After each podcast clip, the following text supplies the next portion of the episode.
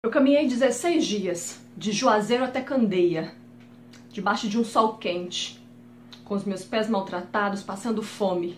Tudo para cumprir a promessa que fiz à minha mãe, antes que ela morresse. Quero encontrar minha avó e meu pai.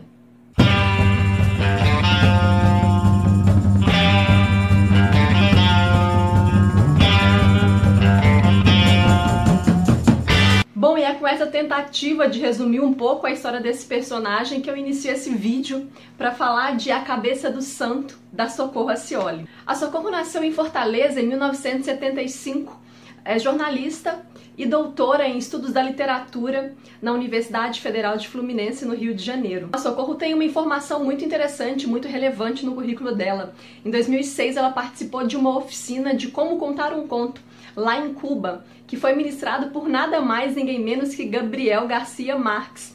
E foi exatamente nesse período é, em que ela começou a produzir esse romance, ela mostrou para o Gabriel e ele foi um grande, ele ficou bastante entusiasmado e ele foi um grande incentivador que ela continuasse escrevendo. Inclusive ela menciona ele nos agradecimentos desse livro e na dedicatória ela diz o seguinte: para Gabriel Garcia Marques, Maria Júlia Tadeu e Alquímia Pena por aquele dezembro que mudou tudo. É interessante saber que foi em dezembro que essa oficina foi ministrada. Então ela tem, ela teve aí é, um grande padrinho. Esse livro foi lançado pela Companhia das Letras em 2014, mas ele já, tá, já foi traduzido para vários idiomas, então ele está tendo realmente um alcance que é muito merecido. Bom, esse livro narra a história de Samuel, um homem de 28 anos, que faz uma espécie de peregrinação de Juazeiro até Candeia para poder pagar uma promessa que ele havia feito para sua mãe. Ela que, por sua vez, antes de morrer, fez dois pedidos para ele, e um deles era encontrar o seu pai e a sua avó lá em Candeia. Ele caminha por 16 dias e a pé. E essa descrição, ela é muito densa, ela é muito, ela é feita de forma crua, sabe? Você realmente percebe o personagem, ele passa fome, ele tá uh, com seus pés maltratados e é uma narração muito forte, muito dolorida. A gente consegue sentir esse sofrimento mesmo do personagem. Ao mesmo tempo que essa caminhada é muito dolorida e, e é muito pesada, né? Uh, de se ler e tudo mais, ela é muito bonita, pelo menos a meu ver, né? Na página 18, esse personagem ele lembra, as, as, lembranças da mãe dele é que o acompanham e fazem companhia para ele. Eu vou ler um trechinho aqui para vocês. Samuel invejou o caminhoneiro. Não tinha tanto dinheiro para comer naquele fim de tarde, fim de vida. Lembrou-se de Mariinha, que gostava de tapioca com café. Essas lembranças de Mariinha eram assim, chegavam o tempo todo, sem palavras. Eram fotos da memória, cenas apressadas, às vezes com cheiro, sempre o cheiro da mãe. Então aqui a gente pode perceber essa característica sinestésica, né? Ele sente, ele sentia o cheiro da mãe, ele sentia, ele sentia o cheiro da tapioca que ela tanto gostava. Então, todos os momentos, pelo menos a, todos os momentos que ele fala da mãe dele, para mim são muito bonitos e muito verdadeiros, sabe? O, o Samuel é um personagem é, descrente, ele não tem fé e ele vai cumprir essa promessa até com bastante rancor, com bastante ódio e até com bastante revolta. Mas ele vai pelo amor que, que ele tinha à mãe dele. Enfim, o Samuel chega a Candeia, essa cidade que tinha falta de vida, era uma cidade fantasma mesmo. Só que esse, só que assim que ele chega e encontra com a avó, esse encontro não é o esperado, não era o que ele esperava. Né? A avó recebe ele de uma forma muito triste. Como estava fazendo menção à chuva, a avó dele orientou para que ele fosse no alto do morro e ficasse em uma espécie de uma caverna para que ele se protegesse lá. Quer dizer, ela nem recebeu, ela nem quis que ele entrasse na casa dela. Samuel segue a orientação da avó e depois ele vai descobrir que aquela caverna era nada mais, nada menos do que a cabeça de um santo, a cabeça de uma estátua. Samuel começou a ouvir vozes, ele ouvia orações mesmo que reverberavam na cabeça, né, naquele crânio daquele Santo Antônio. E bom, a partir daí, ele conhece também um garotinho e os dois, é, eles de certa forma transformam essa cidadezinha que era fantasma, eles começam a dar vida para essa cidade. Então, fazendo um paralelo entre ficção e realidade, a cidade de Candeia ela é a fusão de duas cidades uh, que realmente existem, né? Que é a cidade Caridade e Cocossi, ou Cocossi, não sei muito bem como pronuncia. A cidade de Caridade é conhecida por ter uma cabeça de um santo, sim. Inclusive, eu vou deixar um vídeo aqui embaixo que explica um pouco a história dessa cidade e que tem muita semelhança com essa história daqui, com a história de como que aconteceu é, dessa cabeça ficar solta, né, e ficar é, longe do seu corpo. E a cidade de Cocociela é uma cidade cearense que é conhecida por ter sido abandonada pelos seus habitantes. Então eu vou deixar os dois links aqui embaixo para que vocês assistam e conheçam um pouco.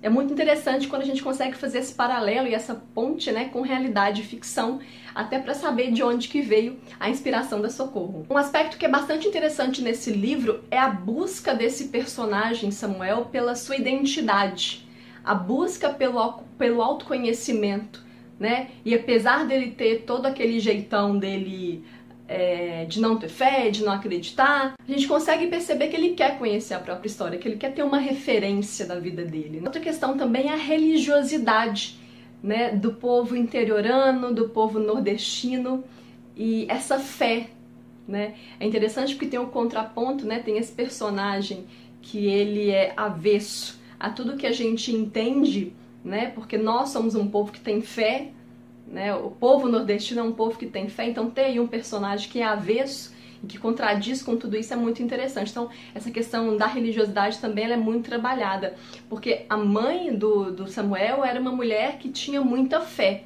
mas como ele percebeu que essa fé dela não a salvou, digamos assim, ele acaba criando aí um sentimento muito negativo. A linguagem desse livro é muito fluida, muito fluida e o enredo ele realmente prende. Sabe, esse é aquele livro que todo tempinho que você quer, você quer ir lá e quer pegar e quer ler, quer terminar essa história e você vai lendo, lendo, lendo e vai ficando realmente em um estado de êxtase ali mesmo. E momento, durante, a, durante a leitura desse livro, eu consegui formar na minha mente perfeitamente um filme sabe? Eu conseguia criar as cenas e, e, é muito gostoso isso. Então eu acho que os diretores aí de plantão, eu acho que o pessoal devia ficar bastante atento, porque eu acho que renderia um excelente filme. E bom, é, uma coisa que não me agradou tanto e uma coisa que eu acho que deixou a desejar, pelo menos para mim na leitura, é que no final eu esperava mais. Assim, é, eu fiquei com. A, a história se desenvolveu bem, mas no final foi tudo muito rápido. E aí o livro acabou e eu continuei com um monte de perguntas, eu continuei com um monte de questionamentos, um monte de coisas que ficaram sem resposta.